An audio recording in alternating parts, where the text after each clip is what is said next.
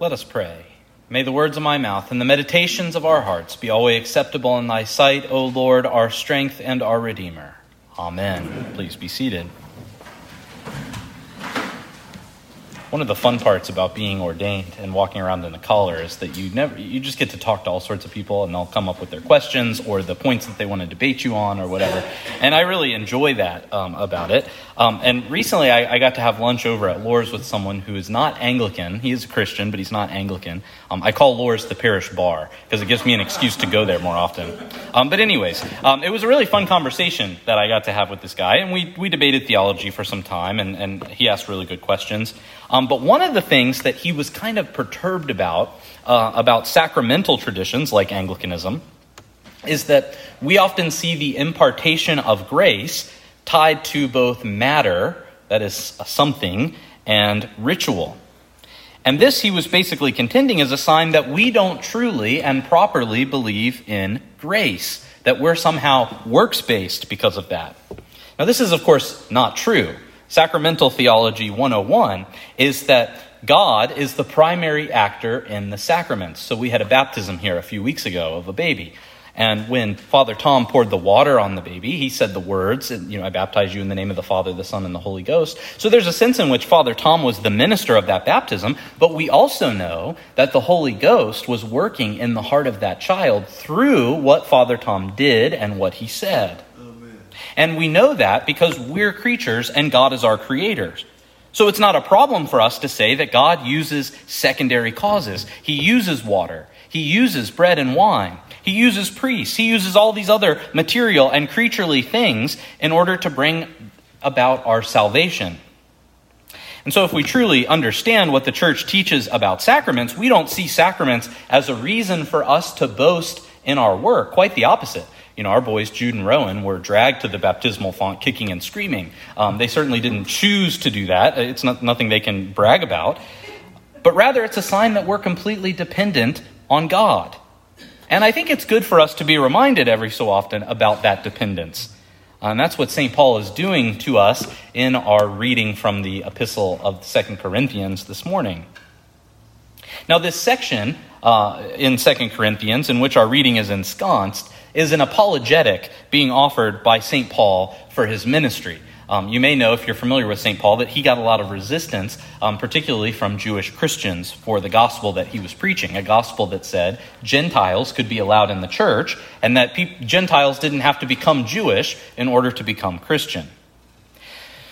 So, St. Paul, instead of submitting a resume or a CV or a mission statement or a vision statement, he doesn't do any of those things, but rather he kind of gives his own story. And he would know this because he had been a persecutor of Christians and had been converted into one of the most profound preachers of the gospel. Elsewhere, he says, This is a true saying and worthy of all men to be received that Christ Jesus came into the world to save sinners, of whom I am chief.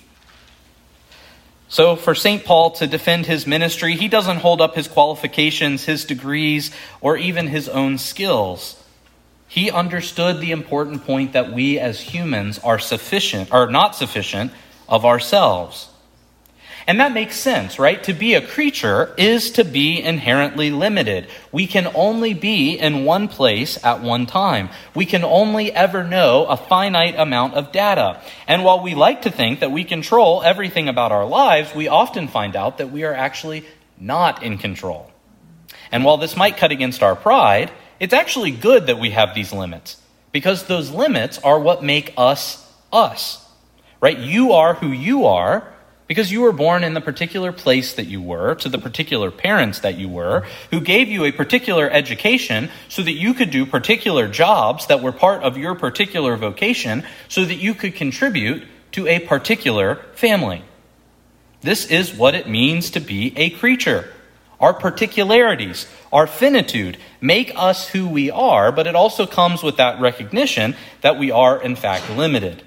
Now, our four year old, I think, is uh, going to be finding out about some of these limitations soon because this week he told us that when he retires from playing professional baseball, he's going to start playing professional hockey. Now, I think, his, I think his limits might prevent him from doing both of those things or even really one of those things. But of course, if we take the Bible seriously, we, we understand our, our creaturehood. And, and in addition to our creaturehood, we have a compounded problem, which is that we inherit deficiencies from Adam and Eve's fall. Right? We call this the doctrine of original sin. Now, in the preceding passage in 2 Corinthians, right before what we read this morning, St. Paul actually describes some of the limitations that he has encountered in himself, um, some misadventures due to his finitude, we might call them. Um, he tells us the story of, of when he went to a city called Troas. Um, and, and he thought he had an opportunity to go there, and he wanted to meet up with a brother minister named Titus. Um, but once he arrived, he says he had no peace of mind and he, he couldn't find Titus there. He, had, he, wasn't, he wasn't home. And so he ends up leaving and going to Macedonia. Now, we might say, what a failure. You know, St. Paul, miscommunication, he, or he didn't understand, and um, so he kind of foolishly went to Troas, um, and so it was a waste of his time. But listen to what St. Paul says about this excursion Thanks be unto God, which always causeth us to triumph in Christ and maketh manifest the savor of his knowledge by us in every place. For we are unto God a sweet savor of Christ. So perhaps in his trip to Troas, St. Paul did not accomplish X, Y, or Z that he had hoped to, but he's still confident that God used him to accomplish his divine purposes in the city. And this, I think, highlights that central theme for today our dependence on God. If, we're lim- if we as creatures are limited by our finitude and our particularities, well, then we know God is not limited by those things. He's not limited like we are. God is pure being. He doesn't have any potential. He's not limited by space. He's omniscient, and He's in control of everything. We know this has to be true because of the very first verse in the scriptures. In the beginning, God created the heavens and the earth. And perhaps since we live at the end of a long heritage of, of Christian thought that has sort of saturated our, our intellectual uh, space, this is not as revolutionary as it actually is for us. Um, but think about paganism for a moment, um, especially like Greco Roman paganism. The gods in paganism occupy the same box that we do right? They're just another part of the universe. They might be a little bit more powerful than we are, a little bit bigger than we are, but they're not omnipotent. They're not omnipresent. They're not omniscient. Zeus can do a lot.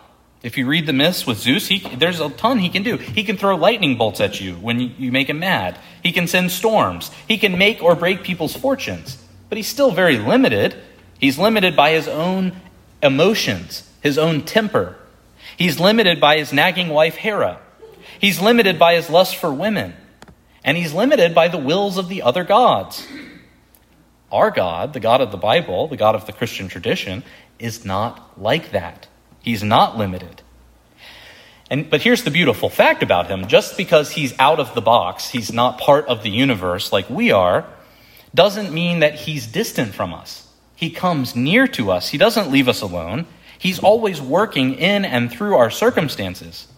And it's true, he can miraculously intervene for us at times, but he also intervenes for us through other people in a sort of normal, mundane, quotidian way. Specifically, he intervenes for us through the church. Right? God is the primary actor when the church acts because the church is the body of Christ. So God uses secondary agents. He uses me and you um, and other churches as well the members accomplish his will. And St. Paul actually makes this argument. He doesn't brag in himself because he's a minister and says, Look at all these wonderful things I can do. Quite the opposite. He says, And such trust we have through Christ to Godward. Not that we are sufficient of ourselves to think anything as of ourselves, but our sufficiency is of God, who also hath made us able ministers of the New Testament that's the real difference, right? That sacraments are passive. St. Paul was made a minister, the child was baptized. So Paul understands then that his dependence is not on his own self reliance to pull himself up by his own bootstraps. His dependence is on God. And this is why prayer is so important, because prayer is always a recognition of our complete dependence on God. It's not our attempt to try and control him or to try and coax him into doing what it is that we want. It's about adjusting our will to His will and conforming ourselves to the image of Christ. And what our relationship of dependence tells us about God is that He will bring what He started to completion. St. Paul gives us two examples in the passage this morning. He says, The letter killeth, but the Spirit giveth life. Well, what is he talking about here? He's telling the story of salvation history in a very succinct way. St. Paul uses the term the letter to refer to the Mosaic law, which was given to Israel by God. Now, the Mosaic law's commandments are good. It showed the Israelites how to live holy lives. But what we also know, we learned this this last year at our Friday study on the Deuteronomistic history, um, Joshua through Kings, is that Israel failed time and time again to follow the law. Now, that wasn't the law's fault, that was Israel's fault because of their sin. Their hearts were off. So, does that mean it would have been better for God to just not have given the law ever? I don't think so, and I don't think St. Paul agree, would agree with that either. In Galatians, St. Paul says that the law was our schoolmaster to bring us unto Christ. The law prepared the Israelites and prepared humanity for Jesus, who teaches us not to live according to the letter of the law, but to live into the spirit of the law. Right? This is his classic strategy in the Sermon on the Mount. You've heard it said, do not commit adultery, do not murder. Those are straight from the Ten Commandments. And of course, you shouldn't do those things. But what does Jesus say? How does he go above and beyond that? Don't even look at a woman lustfully in your heart. Don't even get angry with your brother in your heart. So, living the spirit of the law rather than just by the letter. And that spirit is where we find life, because we're living then according to our design, our purpose. So it's not about the letter, but the Spirit enlivening our hearts, guiding us into truth, into beauty, and into goodness. So if we look at the way that God's organized history, then, He gave the law, and He gave it for a very specific purpose. And we can say it did not return void, but it found its fulfillment in the incarnation of Jesus Christ. Now we see another example that St. Paul uses in the letter this morning he describes a story from Exodus 34. You probably know this story. When Moses goes to the top of the mountain, he encounters God, and when he comes down from the mountain, the glory of God is radiating off his face so that he's shining. And this really scares the Israelites because they know how sinful they are. So they make him wear a veil around the camp when he's with other people because they're, they're too scared of his, his shining face. Paul uses this example as an argument from lesser to greater. If the ministration of death, written and engraven in stones, was glorious, so that the children of Israel could not steadfastly behold the face of Moses for the glory of his countenance, which glory was to be done away, how shall not the ministration of the Spirit be rather glorious? For if the ministration of condemnation be glory, much more doth the ministration of righteousness exceed in glory. God was faithful to the promises that he made to Israel by sending Jesus Christ. He's moved salvation history along from an epoch of death to an epoch of life in Christ and the Spirit. And so we can apply this personally because each one of us is sort of a microcosm of this larger story that God has been telling now for millennia. So if it's true that God has begun this work in us, then we know he will continue. This is what St. Paul says in Philippians 1 6. Being confident of this very thing, that he which hath begun a good work in you will perform it until the day of Jesus Christ. So, what does that mean for us then? How does this change our lives? I think that it means that we need to do to regularly cast ourselves on God. Because when we do that, we recognize our dependence that we have on Him. And one of the most important ways that we do that is through prayer. Because prayer is all about recognizing our dependence on God.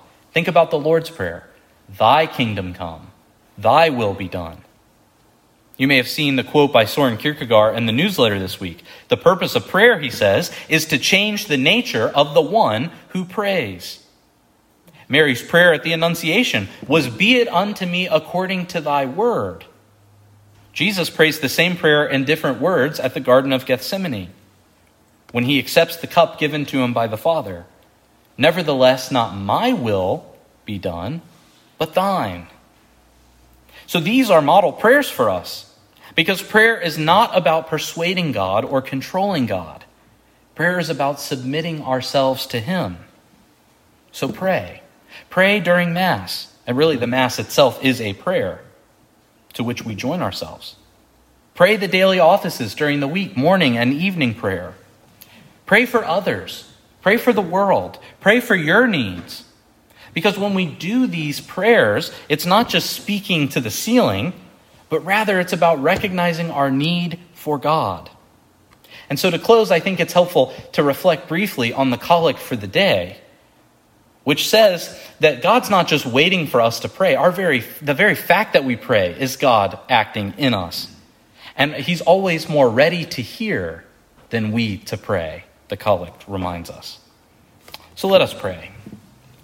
Almighty and everlasting God, who art always more ready to hear than we to pray, and art wont to give more than either we desire or deserve, pour down upon us the abundance of thy mercy, forgiving us those things whereof our conscience is afraid, and giving us those good things which we are not worthy to ask, but through the merits and mediation of Jesus Christ, thy Son, our Lord. Amen. In the name of the Father, and of the Son, and of the Holy Ghost. Amen.